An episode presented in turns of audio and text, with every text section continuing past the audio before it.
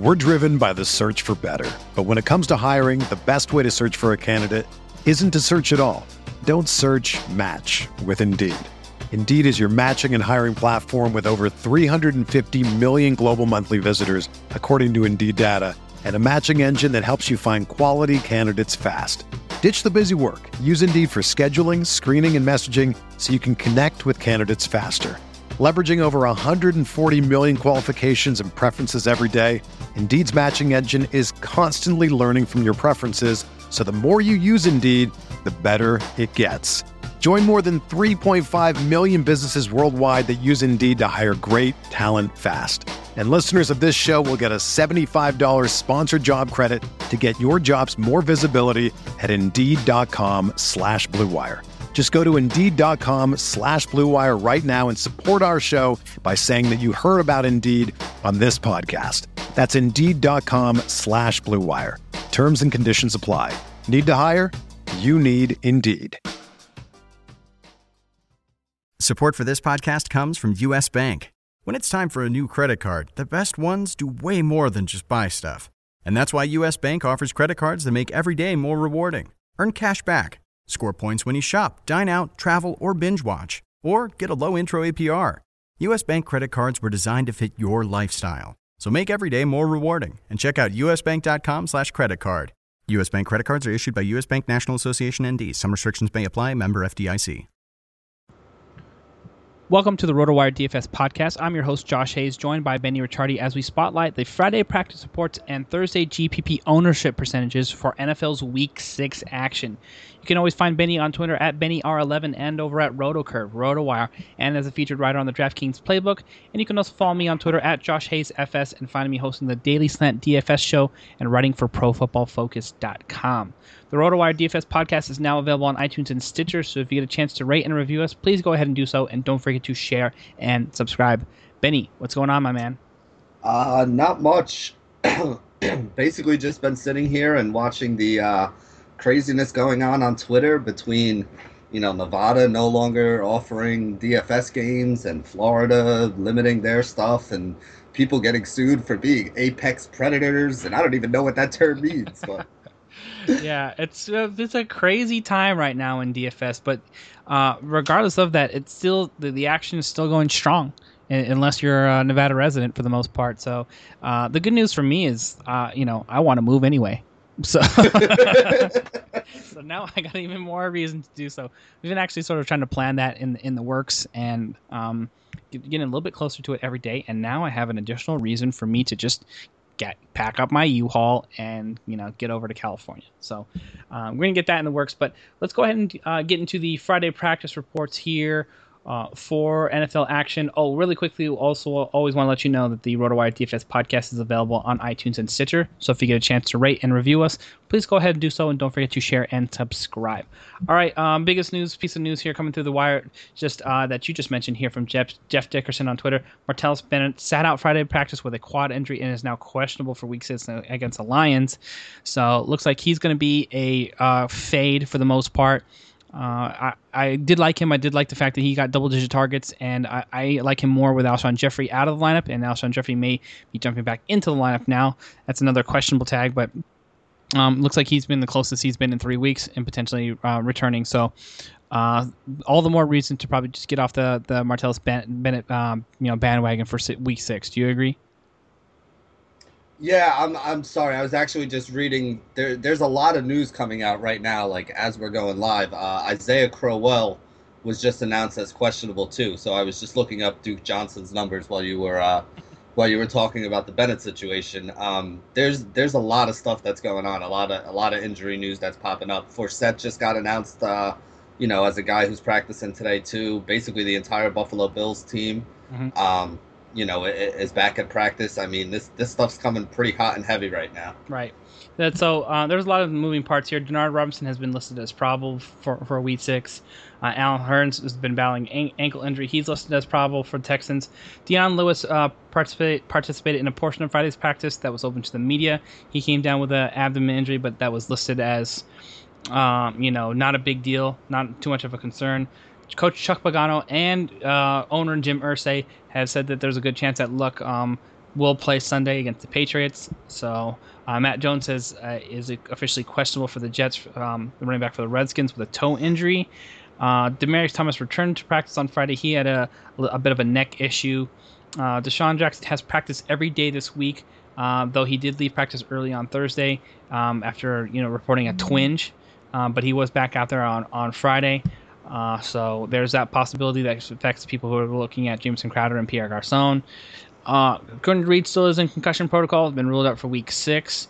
Sammy Watkin uh, has a calf injury, so that's questionable. But he has been practicing in full all week. Tyrod Taylor, I don't understand how why he's being listed as questionable. I think this is sort of gamesmanship with Rex Ryan, and nobody's really buying it. Everybody knows that he's closer to doubtful, and they keep saying, "No, he doesn't have a mid-grade MCL. Yes, he's he might play. No, he's not going to play. It's going to be EJ Manuel for the most part. I that you could see that he was uh, limping pretty well, and I think you, you would have thought a, a, lot much more practice participation if that was going to happen. Uh, mm-hmm. Uh, my question for you here is LeSean McCoy now listed as probable for Week Six. I don't know if I really want to get involved with LeSean McCoy against the Cincinnati Bengals with uh, the EJ Manuel experience at the helm for, for Week Six. So how are you treating this, Benny? Yeah, I I don't think I'm gonna have any shares of him to be honest. I mean, I don't think he's hundred percent, and I also have a little thing that you know. I mean, it might just be me personally. I don't have any statistical numbers to really back this up, but I don't like playing running backs when the backup quarterback is in. Mm-hmm. it just seems to me like teams decide, well, we're gonna dare that guy to throw, and we're gonna stack the box. I mean, we saw it with Forte when Clausen was in there. You know, his numbers took a big hit in those two games until Cutler came back. In the NFL, you really need to be a balanced offense. You really need to be able to throw and pass. Otherwise, teams are just going to concentrate on stopping one or the other.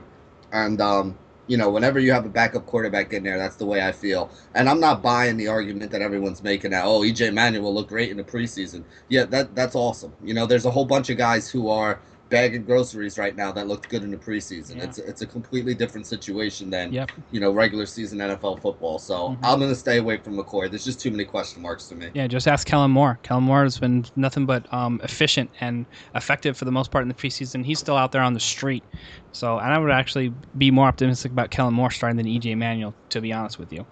Uh, update some more injury news here. Jerricho Cotchery is probable with an ankle injury for the Seahawks. Luke Kuechly is also probable coming off of concussion protocol. That's more bad news for Marshawn Lynch, to which to me, I don't know about you, Benny. He's also a fade for me coming off the injury and coming off being uh, just terrible every week that he was in the lineup uh, with like I don't know what three yards maybe a, a carry so far. You fading Lynch? Yeah, yeah, I would not. I would not pay up for Lynch this week. Um, they're also already talking about him being limited. Um, they're like, yeah, he's gonna play, but you know, we're not gonna we're not gonna rush him back to his full workload. And anytime you have a guy who you're paying up for, and you hear stuff like that, it's just better not to use him because you know, yeah, he'll probably play. Yeah, he might have a decent game, but more likely than not, he's gonna see less carries than he usually does, which is probably gonna mean less fantasy points and you know, for a guy you have to pay up for, you really can't take a low number on your roster. Yeah, against an undefeated team with a solid defense too. Don't yeah, mm-hmm. that, that, factors in. It does help that they're home, but it hasn't really mattered for a production standpoint from Lynch for 2015. Uh, Justin Forsett has returned to practice on Friday with an ankle, so that pours a little bit of cold water on the whole Buck Allen, you know, potential thing. But you know, I guess it's still worth stashing. But we'll see if he can make it through this next game against San Francisco with complete health. Uh, before uh, we do anything else. I'll probably uh, potentially fade him as well. Theo Riddick uh, did not practice on Friday. He was limited Thursday, so it doesn't look like he's in, seriously in doubt. Uh, the, Ameer Abdullah should get the lion's share of the work and maybe make Zach Zenner as an interesting third down option, but I probably won't have shares either because the Lions have been so terrible all around.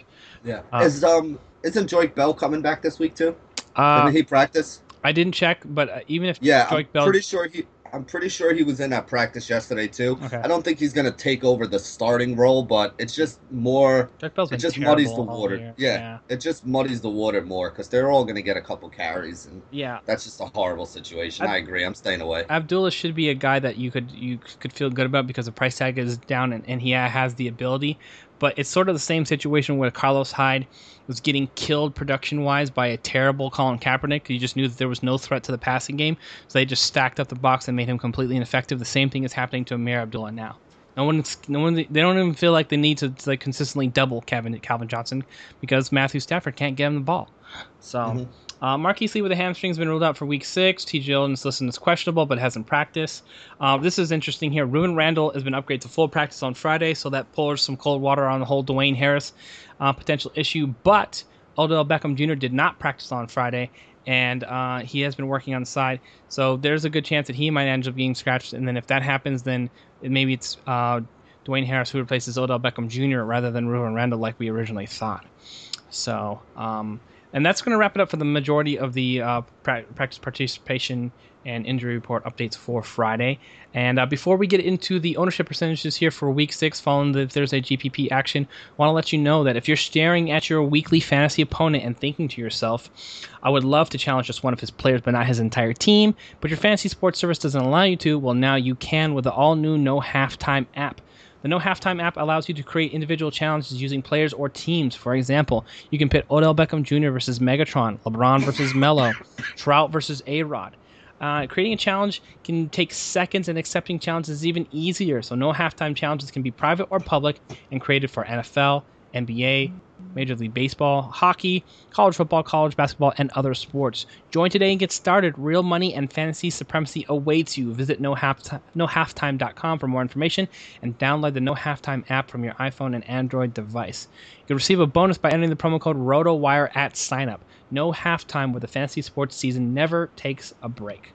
All right, Benny, let's go ahead and dive deep into the ownership percentages is here for week six. Start the quarterback position. We mentioned this to each other sort of in the pre-show here. So surprised that uh, Tom Brady comes in here at just 18.5% owned this week. Yeah, a, a little bit. Um, to be honest, I think that's probably about where he should be, though. Um, if you look at his chances to be the highest scoring quarterback on the week, you figure that you know he's probably about a one in uh, you know one in five chance in 16 games of the regular season. You probably see him as the high scoring quarterback on three or four weeks. So I think around 20% is pretty much a uh, you know a situation where I think Brady should be.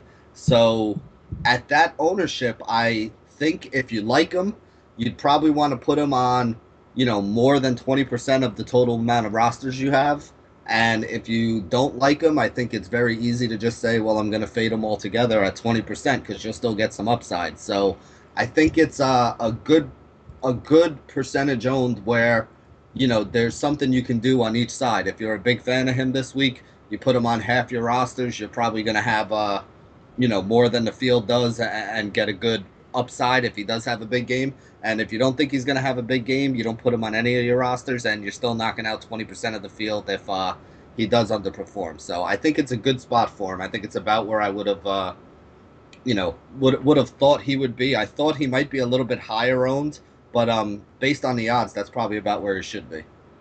All right, fair enough. I think it's a, a smart uh, play to just sort of have some exposure, whether cash games or GPPs or both. I feel like you can you can roll them in both spots and and, and make a strong case for it uh, based on that. Having said that, I feel like the ownership percentage is probably as we you know go further into the week is going to climb above the 20s when you see more action pour in because you know Thursday slates generally are, are played uh, a little bit lighter than, than the weekend. So we'll see how that, that that ends up shaking out.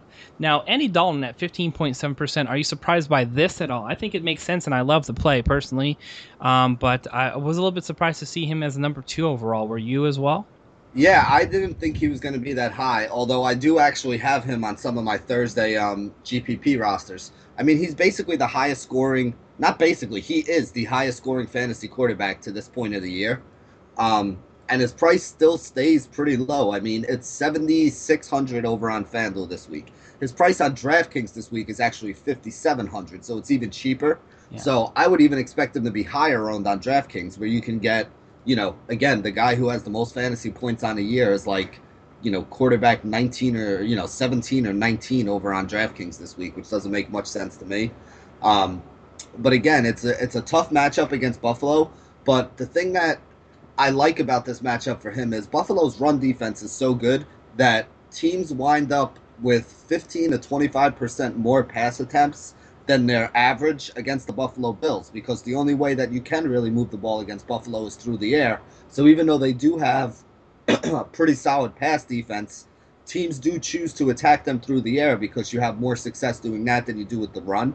So I think it's still a good spot for Dalton. And I mean, I've used him a bunch this year, and he's uh, he hasn't disappointed me yet. So I think I'm still going to have some shares of him. Um, obviously, at 16%, though, I don't think I'm going to roll him heavily as my uh, big upside quarterback this weekend. Yeah, I feel the same way about that. There, it's just too good of a situation to pass up. But I, I, don't think I've like he's like my top exposure guy in mm terms of you know what I want to do at the quarterback position here. Uh, so just for reference sake, 11, Matt Ryan came in at 11.5 percent. Uh, so if those of you who played the you know there's Thursday GPPs, you don't have to worry about him having a performance that probably puts you out of, out of contention for the top spot. So he just had a average performance, not a great performance. Same thing for Drew Brees that came in at five percent. Uh, who else in this list stands out as potential, uh, you know, uh, cash for GPP plays? Either, can you make it? First of all, can you make a case for anybody else in cash besides anybody that we mentioned? And then who else do you like on this list? Um, yeah, I mean, I think there's a couple other guys. You know, I really like Carson Palmer this week against Pittsburgh and I liked seeing that he was only six percent owned in this. Uh, Pittsburgh's secondary is not all that great, so I think that Palmer is somebody that definitely will be in some of my GPP rosters. Again, I think I'd rather use Dalton, who's like 500, 400 bucks cheaper. So I don't know if I would use him in cash. Um, I guess you can use Aaron Rodgers in cash at home. He's been a monster, but you know, do you really want to pay that price when you put Rodgers next to Brady? I still think I'd rather have shares of Brady. So I don't know if uh, you know, I, I'd like to use him in cash in a tournament. You know, obviously Aaron Rodgers, anytime you can put him in your roster at only 5% is going to be in play. So he could be somebody. Um, for cash, I don't see many, but there are a couple guys that stand out a little bit as uh, tournament plays. Um, guy like Blake Bortles, who's supposed to be in this week, uh, he had a big, uh, big game last week. Um, you know, if you think that that Houston game is going to be high scoring, that Houston Jacksonville game, people are expecting a hot pace because Houston runs so many plays, so maybe even Brian Hoyer. Um, Eli, Sam Bradford in that Monday night game. It's got a, a, high total over there. They're both guys that you can look at. I think I prefer Bradford a little more than Eli. Um, and Bradford is 2% owned too. But like I said, the only two guys that were high owned this week um, were really Brady and Dalton. So all these other guys that we're mentioning, I mean, Palmer was 6%, and everybody else is five is below 5% owned. So if there's a quarterback that you really like that isn't named Tom Brady, Andy Dalton, or you know Carson Palmer or Aaron Rodgers, there's a good chance you're going to get that guy at you know pretty low ownership, five percent or less. Yeah, I, I you, it sounds like to me once yeah you go outside of you know the I guess Blake Bortles would be the cutoff at 4.8 percent or you know Aaron Rodgers at 5.3. Everybody can make a case all the way down to Michael Vick even, which I mean I would never do personally. No, no. But yeah, Andrew Luck at 0.5 percent is just. I don't. I, I wish I could be a little bit more interested. I want to be more interested about it, and I think that just like, on you know, based on the fact that they'll be behind, and there's there's a, a lot of volume to be had uh, from that perspective. I want to have a share, but the price is pretty cost prohibitive uh, overall. It's not like you're taking a GPP flyer on, on, you know, Teddy Bridgewater or Colin Kaepernick at you know 7,300. You have to pay, you know, like uh, 8,600 on on FanDuel, so it's it's tough. But uh, aside from that, uh, I think, like you said, you can make a case for a lot of guys in, in that middle tier. I, I do. I am interested in Colin Kaepernick this week because I think he has a, a, good shot as a dual threat. And Brian Chips Ahoyer, the guy I've been uh, plugging all week long, so I'm going to continue to stick with him and with a D Hopkins stack here in week 6 mm-hmm. All right, running back position here. Uh, not no surprise coming off the Thursday slate. Devonta Freeman just own everywhere and anywhere. The good news is we don't have to sweat that anymore because he's off the slate for the Sunday, um, you know, matchups here. Now let's talk about who some of your top plays that you see happening, and you're interested here based on these ownership percentages. Yeah, the first thing I want to make sure everybody understands is you have to take all these ownership percentages this week with a little bit of a grain of salt because this tournament that we're looking at, you had 55% ownership on Devonta Freeman. Right. So you look down and say, oh, this guy was only 4% owned or 5% owned you got to figure that each one of these guys is going to have a larger you know, share. Yeah, 50 to 60% bump in their ownership percentage because you don't have Freeman dominating the field here. Um, you know, the next highest owned guy was uh, Dion Lewis from the Patriots. And it, it actually surprised me a little bit yesterday because he was a little bit more questionable yesterday. Today it looks more like he's going to play, but he was 20% owned, was the second highest owned running back. So I think I'm going to be looking to kind of stay away from him this week. um, the next highest owned guy was Chris Ivory from the Jets. And again, the Jets are at home, they're favored. Uh, Ivory's been getting a ton of carries, but Washington's also been pretty solid against the run. So, you know, it's not the greatest spot in the world for Ivory. I still like him basically just on volume. Um, but I could definitely see how people wouldn't be on him, and he was 14% owned here, so you got to figure he might creep up to about 20% owned when you get into it on, uh, you know, on Sunday. Um, you had Adrian Peterson, Le'Veon Bell, they're 10%, 8.5%. Matt Forte was 9%. Um, so that's about where you would expect all those guys to be. The good thing is, if you have a strong feeling of one of the running backs, one of the expensive running backs this week, whether it's Peterson or Bell or Foster or uh, Forte, they're all about 8 to 10% owned. So if you have a strong feeling on any of them, you know, it's very easy to plug that guy in if you think he's going to outscore the other three or four in that group. And, you know, again, none of them are so highly owned. you know, it's not like we have Le'Veon Bell last week at like 27%. You know, they're basically splitting the money up in that area, the four of those guys. So if you have one that you like, you can roll them in there and you'll probably get a lot of upside out of it. Um, there's a bunch of guys that are like 5% or below that'll probably be closer to like 8 to 10% on Saturday. I got to be honest, I don't really have strong feelings for a lot of these cheap running backs this week. Um, looking at the list, you got guys like, uh, let's see here, you got guys like uh, Charcandrick West at 5%. Um, you know, Forsett is 1.7% here, but remember, he was also injured, and not a lot of people knew what his status was going to be for this weekend. So he's a guy that I think you're going to see higher ownership on once you get to the weekend, if there is some announcement or some positive news. Um, especially without Taliaferro being available now, you got to figure, you know, he's got a better chance of maybe seeing some goal line work along with the, you know, obnoxious amount of carries that he can get. Uh, so he's somebody that I might be interested in. And the guy who we spoke about yesterday, really cheap price and very surprised to see how low owned he was, was Lamar Miller yep. who was only 2% owned in this field. Um, again, I like him more than I like a guy like Charcandrick West, who I have no idea what I could get out of him. Uh, Lamar Miller is not in a timeshare with anybody. I mean, he's the number one back. And with the new coach, you know, everyone is thinking they're going to be running it a little bit more. And, you know, we might actually see him get more than 15 uh, touches a game, which seemed to be his limit with the old coach for some reason, no matter how effective he was. So I think Lamar Miller definitely makes for an interesting tournament play and somebody that I'm going to have some exposure to at the low side of the ownership spectrum. I think it makes a ton of sense uh, overall. With we talked about how much we like Lamar Miller there. Um, I mean, I'm still in on Ronnie Hillman at 6,400 versus uh, Cleveland. We talked about that uh, on a previous show, so that's something else to keep in mind. Uh, LeSean McCoy, for those of you who feel like gambling, 7K on FanDuel, so there, I think there's some opportunity there, but I, I'm not particularly uh, interested in him again uh, in, in Cincinnati. So i am going to take a, a, a, wait and see approach there. I don't mind p- people who want to potentially gamble on Duke Johnson for 5,900 because the Browns have been doing a good job finding uh, different ways to get him the ball. And he's and with Isaiah Crowell injured now, he's set for all the carries and the touches in the backfield. Actually, it looks like Robert Turbin is going to be the guy who sort of plays Isaiah Crowell's change of pace and get that you know maybe earn that 60-40 split role. So we'll see a little bit of him probably in week six. But it's just such a uh, not you know negative matchup overall for uh, the Cleveland, Cleveland Browns. So if Duke Johnson does damage, he probably you know ends up finding mismatches in, in the passing game and and uh, makes his hay there. So.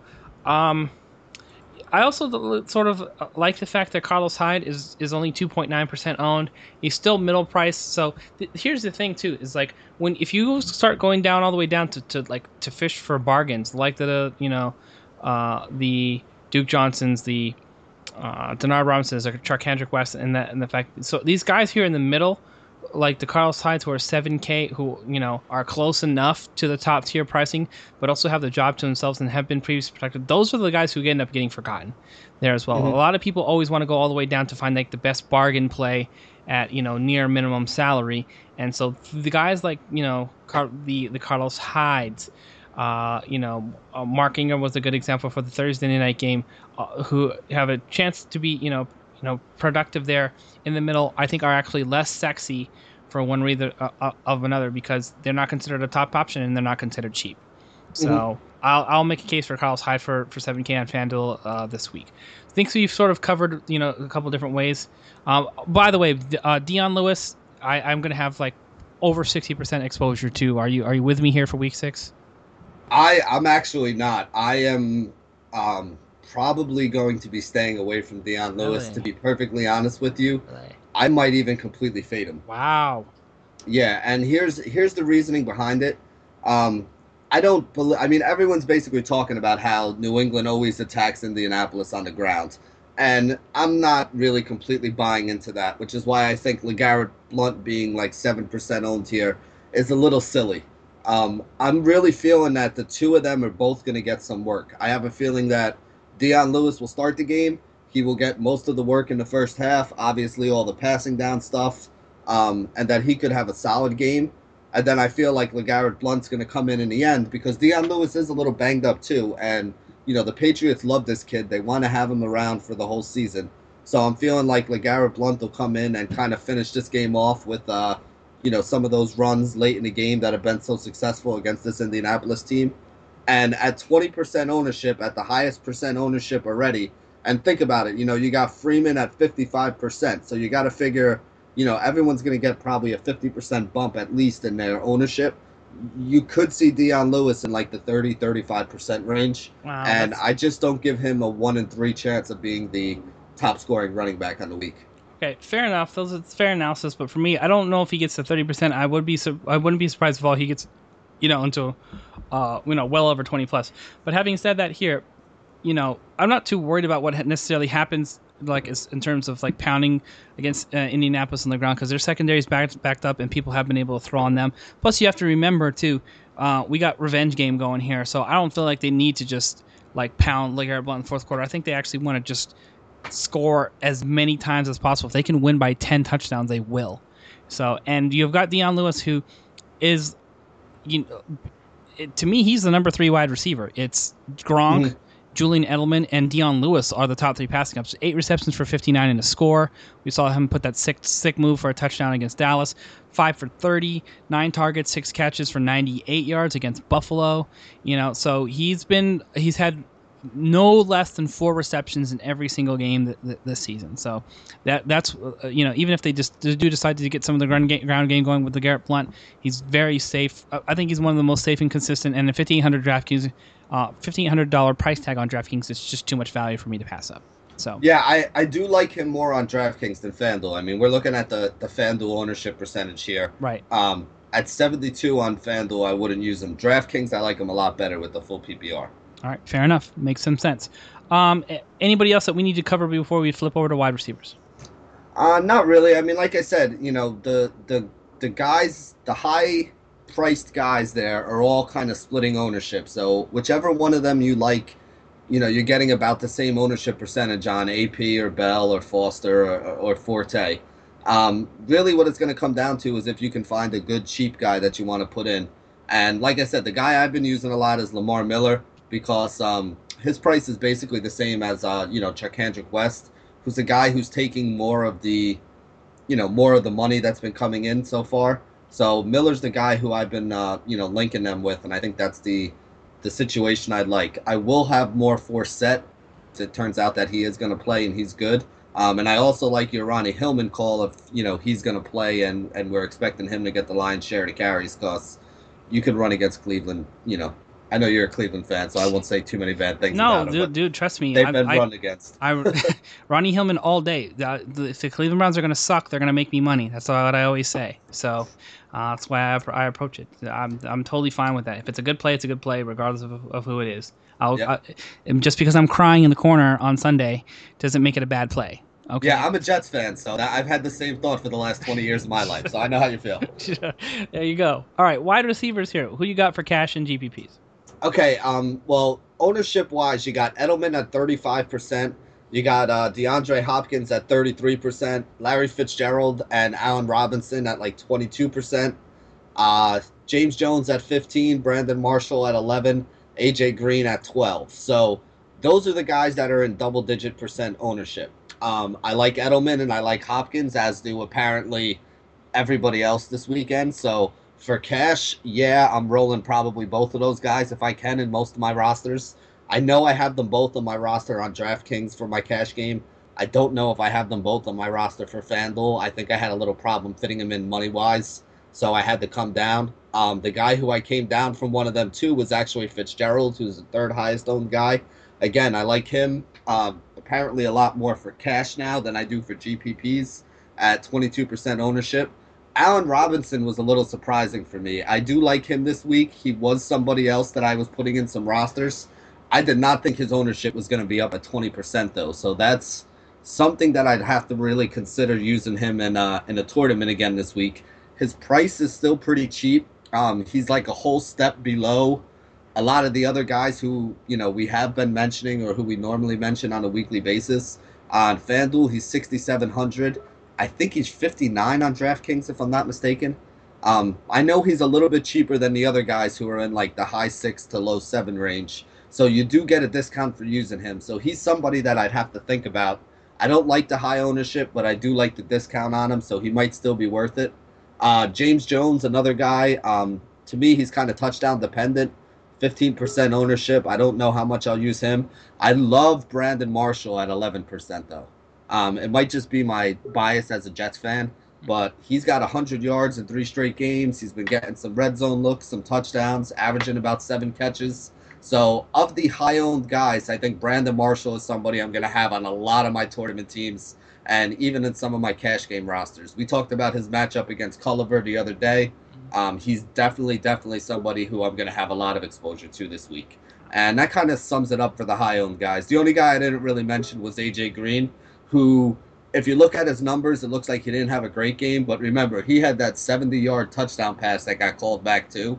So if you add that to the stats that he did have the other day, you know, he would have had a pretty big game as well. So I don't think that, uh, you know, recency bias is going to have a lot of people on him. But he's another guy that I think could have a pretty big game against that uh, Buffalo team with Cincinnati having to throw it a lot. Yeah, I think it makes um, um, some sense for me in some of those spots, but uh, I, think it's going to be like some. I think there's a, a good chance this is going to be a good situation where they just turn over the ball on a consistent basis there, where there's just going to be a lot of short fields and just be like, you know, all right, but you know, Cincinnati starts with their ball on the 25 uh, yeah. the, you know, and throw it up to AJ Green, throw it up to Marvin Jones. I, I wrote up Marvin Jones in um, what do you call it? My uh, Pro Football Focus article too as a potential option because I just think it's this is going to be a double digit, uh, you know, performance in terms of how much they win by for the Cincinnati Bengals this week against EJ. So I'm mm-hmm. in, in, there. You know, interesting uh, thing to note here too. Odell Beckham Jr. just 2.3 percent owned. Nobody really wants to pay up. So and the practice reports don't look great. But if he does end uh, make it into the game, I might want to share. I've had a share every single week, and I kind of want to keep that going. So I feel like there's some breakout potential too. And if you have the Pepto Bismol uh, available and ready in your medicine cabinet here, Antonio Brown at 1.4% ownership. Listen, I know that he hasn't been good. I know he's playing with Michael Vick, but if there's a game that he potentially busts out, or if Ben Roethlisberger some by some miracle ends up playing, I will get in. He's still one of the best, uh, you know, receivers in the game and he you can make uh, a case for him even with Michael Vick just because it's, such low ownership and we know uh, what he's capable of. Do I have much faith in in Antonio Brown getting his act together with uh, with Michael Vick against the Arizona Cardinals? No, I do not. But I love the fact that uh, you're you have him in that spot with which everybody is off him, and for for the most part for good reason. So it's you you what you have here is the best wide receiver in the game potentially as a GPP contrarian play. So um, that's just not going to happen, you know, for much longer once Ben Roethlisberger gets into the lineup. So, mm-hmm. like I said, you need the Pepto Bismol to make that play. But and and if Roethlisberger does play this weekend, believe me, there are not a lot of people who people have their lineup set really, so they're not going to be running to, to get him in there. Right. If I find that Roethlisberger is playing, I will be running to get him in there because yeah. he will be lower owned than he should be with a with a quarterback that can actually get him the ball. Right and so you you have some of these you know red zone target guys that you can take a couple shots on for cheap there as well. Um, I believe Martavis Bryant he is practicing and playing this week. Is that does that sound correct to you, Benny? Yeah, that is um that is the you know impression I was under. They said last week that he had some stuff going on, mm-hmm. which I mean you've been sitting out for a month. What the hell did you have going on that you could have handled while you were sitting out not playing for a month? I know. Um, but yeah, supposedly he's supposed to be back. I I mean, he actually fits better with Michael Vick with the long ball situation. Um, not that Ben can't throw it deep too. I mean, they both can, but I think it, it kind of fits what uh, you know Vick's skill set is a little bit better. But I don't think I would use him. Um, again, if, you know, you're basically hoping for a long bomb in order to pay it off. So if anything, it's going to be like a punt play. If you can find them cheap on some site that you know has them near mid price, whatever site you guys are playing on, uh, you know, come this weekend. Yeah, so I I think that just um, it's going to be uh, sort of interesting. A lot of people on Pro Football Focus have been writing up Ty Montgomery for 5,800 on FanDuel as a potential option there as well, given the matchup he has. So uh, um, I'm, I'm okay with that play. I'm not as excited as others uh, about it. I prefer James Jones for the cornerback matchup, but mm-hmm. um, it could be some opportunity there. You, you it never surprises me if uh, you know given uh, what Green Bay has done to opposing teams in San Diego rolling and who's been pretty bad overall on the road can um, make some sense in your lineups. I probably won't have too many shares to be honest with you, but I uh, just wanted to make that of note because that information is out there for people who are pretty credible in the industry who are who are on them. And you know, there's a lot better writers than me at Pro Football Focus, so I, I tend to try to like you know, at least take their you know information under consideration when I see things like that. Um, the last guy I really want to mention here too, uh, Dorial Beckham Green. There's another home run play out there, and we are talking about guys that you need to sort of cash in a little bit. Good red zone target. I think has potential option, uh, you know, ability to to score some points, and that's what I think what you sort of need because I think Kendall Wright matched up against those corners in Miami, and we know Miami has been playing bad, but they still have um, some pretty capable guys on the outside. You need uh, like a big red zone threat who can you know just go up and, and win a jump ball sometimes. And Dorial Beckham Green, if you read the, the, the Pro Football Focus draft kit, you could see that um, he was heavily featured, uh, or you know one of the guys in terms of you know speed spice. Speed size combo that fits that profile that uh, you should be interested in. So something else to to, uh, to take into account there. All right, uh, tight end position here. Um, little surprised. Well, maybe I shouldn't be surprised because of you know Thigh Master getting it done once again here uh, for the first, uh, you know, through the first five weeks of the season. Gary Barnidge pops up at 7%, Robert Gronkowski at 10.9. How are you approaching tight end this week? All right. Well, I mean, kind of like we spoke about earlier in the week when we talked about tight ends.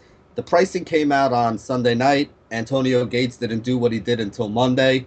5500 on FanDuel, 4600 on DraftKings. He's very, very highly owned. He was 35% in these tournaments. So, um, if you're playing in a tournament, I think you got to kind of fade Antonio Gates this week. Find another way to get it done because so many people are building Antonio Gates rosters that, you know, if you can use a different price point at, at tight end, it'll give you completely different roster construction than everybody else. And at 35%, I'm basically fading almost anybody in a, in a tournament on FanDuel. So Gates is somebody I'm going to be fading. I'm not as high on Eifert at 15% as a lot of other people are, but Gronk at only 10% is now interesting to me. You know, when Gronk is 25, 30% owned and the highest price guy, I try to go in a different direction. But when you can get Gronk at only 10% ownership, being the guy with the highest floor and the highest ceiling, he's somebody that I'm going to have to look into for, uh, you know, a couple of my rosters. Try to figure out a way where I could fit him in because again, it's going to give you a different roster construction than most people have. Most people are going cheap at tight end and spending up for you know running back and wide receiver. If you spend up a tight end, you're going to have to find some of those cheaper wide receiver or running backs to fit in your roster, and that's going to give you guys that other people aren't really on. Um, Martellus Bennett here was somebody who I really liked, and now that I'm hearing that he's not going to play, I still got some work I'm going to have to do at tight end. Uh, at below Gronkowski, you basically got a whole bunch of guys that are two or three percent owned. You got Greg Olsen at three percent against Seattle. Uh, Travis Kelce at three percent without Jamaal Charles. Those guys are a little bit interesting. Uh, Richard Rodgers, as long as Aaron Rodgers is still his quarterback, is in play. I'm not a huge fan of Larry Donnell, but I've heard his name being mentioned. Uh, Delanie Walker, 1.6%, is somebody I would use. Um, just want to point out, even though he played last night, Benjamin Watson was only 0.8% owned last night. So the lucky few that had him got a big game out of him last night. Um, Charles Clay is uh, less than 1% owned here. So, you know, there's a lot of guys towards that bottom end that I'm going to have to look back at. But I definitely think I'm going to want more Gronk on my tournament rosters with him being lower owned than I thought he would be. And I definitely think if you're playing in cash, just put Gates in there and move on. At the very least, you're going to get a block out of it because everybody else is using it too. Yeah, uh, I think it's um a situation here where I you almost have to play Gates in, in in most cases for me in cash games and tournaments since they've you know like like we mentioned didn't raise the price there and everybody else is a, a little bit more just you know roll the dice here at the craps table um, between some of these guys so.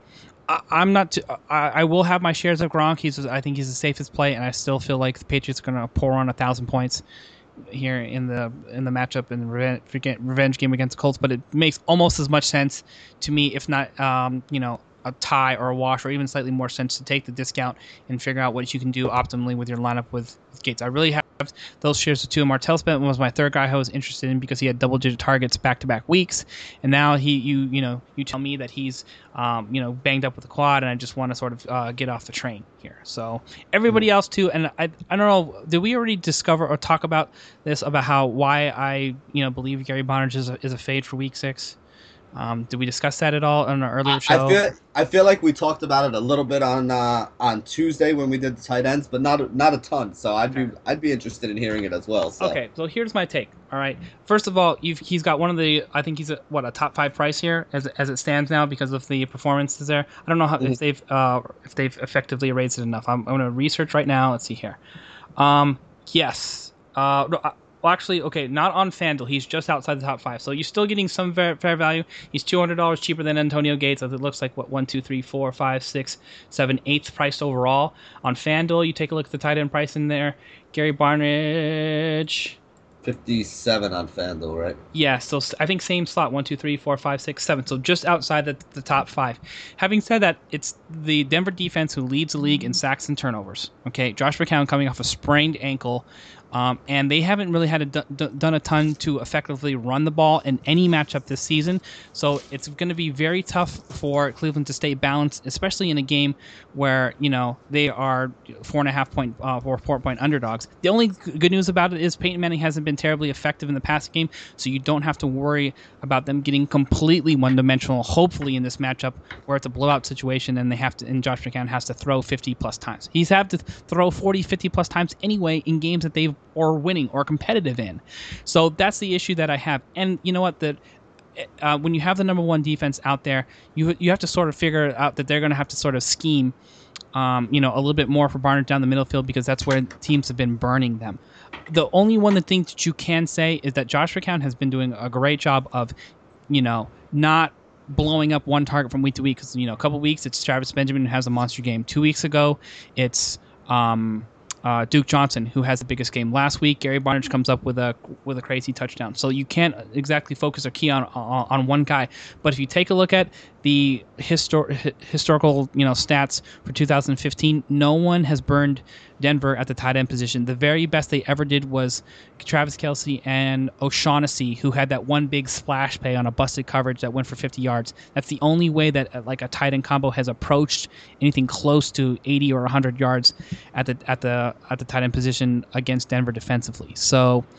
Um, I'm just not terribly optimistic that it's going to be a ton of scoring in this game, and I, I, have questions about how effective McCown is going to to really be against the number one defense. So when you have a, a spot like Antonio Gates, you know, who's you know who's going to be a target monster, or you can you know just pay up for Rob Gronkowski, and you can slide into another some some other you know safer options like Kelce or Eifert, where you don't have to face a top notch defense with you know uh, a ton of sack pressure. That's the way I, I have it broken down. So. I guess that's what I'm saying is I'm for the most I don't think I'm going to be having any shares of Gary Barnidge as, as much as I would like to. So that's my analysis overall uh, there as well. We're going to do everybody a quick solid, Benny, and just say from the kicker position, for those of you who care, Robbie Gould, 10.9%, Josh Brown, 10.2, Matt Bryant, Travis Coons, who has not missed a field goal all season, but is still a fade for me overall because he's playing the number one defense, Tucker, Hauschka, Crosby, Santos. There's your top six, seven kickers do with the, do with that which would with uh, what you like. The chop the cheapest kicker of that bunch is Travis Coons, and I'm still probably won't play him in DFS. So, well, and Gould and Gould too is forty five hundred. Oh, the tied for it. Yes. So yeah. top, you know, and that's probably what it is. Is they face uh, the D- Detroit Lions, Chicago Bears. Um, playing and the, the price is, is uh, cheaper than some of the other kickers that you have to use. All right, mm-hmm. break it down from a defense perspective, Benny. Who should we be um, you know, sticking our picket fence in the ground with here? Well, I mean, we talked about the two defenses that are one and two in ownership this week, and that's the Denver Broncos at 25% and the New York Jets at 15%. So if those are the two defenses that you guys are using in your cash games, that seems to make a lot of sense to a lot of everybody else as well. Um, those are actually the two defenses I have on the two different sites in my cash game, so you know that kind of makes me feel good. Now for tournament plays though, we want to try to get some upside and go away from what everybody else is doing. So there's a couple teams that interest me. Uh, you got the Green Bay Packers at only 6.6% in that matchup with San Diego. I didn't even realize it until I looked at their defensive numbers the other day. Their defensive numbers this year are very good, and they're even better at home. Um, so this is another team I think you can look at. They don't strike me as a team that's really somebody who gets a lot of turnovers, but again, at only 6%, trying to go away from the chalk and looking for a spot where I can get a big score, um, definitely somebody that I like. Arizona has a really ball hawking defense, and Michael Vick should have thrown about three picks in that last game. He laid some out there that, honestly, I don't know how they didn't get picked off and returned for six. So I think there's a chance that that could happen in this Arizona game. Uh, they're 6%. I like them as well. Uh, the other team who really stands out to me, though, and somebody who I'm going to have on a lot of my tournament rosters, is the Seattle Seahawks. The Seahawks are at home. At home in two games so far this year, they've given up a total of 402 yards combined, not per game, combined 402 yards, and they've only given up four points. And the reason it's four is they gave up a field goal and then uh, they allowed a uh, Russell Wilson, I think, got picked off for a touchdown, and they let them make the extra point. Those are the only four points that that defense has given up in eight quarters of football at home in uh, in Seattle. So I really like the Seattle Seahawks here, and at only three percent, they're basically the same price as the Broncos, and everybody's paying up to take the Broncos on the road. I will gladly take Seattle at home and uh, feel pretty good about it going into this weekend. Yeah, I, I think that you've you can maybe expand these things to to three or four guys uh, in terms of defensive options from last week as as um as opposed to this week. So um, Cincinnati Bengals is obviously going to be a popular play with EJ into the, into the lamp there. I've found that I'm just that's been my go-to play because you get a little bit of a discount versus uh, Arizona. I wouldn't even mind the Patriots too um, in that spot. I wouldn't be surprised if they blow Andrew Andrew Luck up and you know get it done on both sides of the ball. Won't be having shares of Seattle as the most expensive team, although I don't mind the play overall. Um, I would just rather jump down a little bit to, to Cincinnati in that spot. And then um, Chicago Bears, as is Renee and I both mentioned as our sneaky home run play, uh, as um, you know a team playing Detroit, and Detroit's quickly turning into like the Tampa Bay. Uh, Jacksonville last year, where it's like you just find Detroit on the schedule and you know and play that defense against them. So um, I'm, I'm with you with the majority of those plays sprinkled in with a couple extra you know potential options. All right, that is going to wrap it up for the RotoWire DFS podcast. Uh, thanks for everyone for listening. Don't forget you can check out and subscribe to the RotoWire DFS podcast on iTunes and Stitcher for your download convenience. Don't be sure to uh, to uh, subscribe, share with your friends, give us a rating. Uh, you can check out Benny on Twitter at BennyR11 and send all your comments and complaints and questions to me at Josh Hayes FS. Thanks for listening for everybody, and good luck in all your Week Six matchups.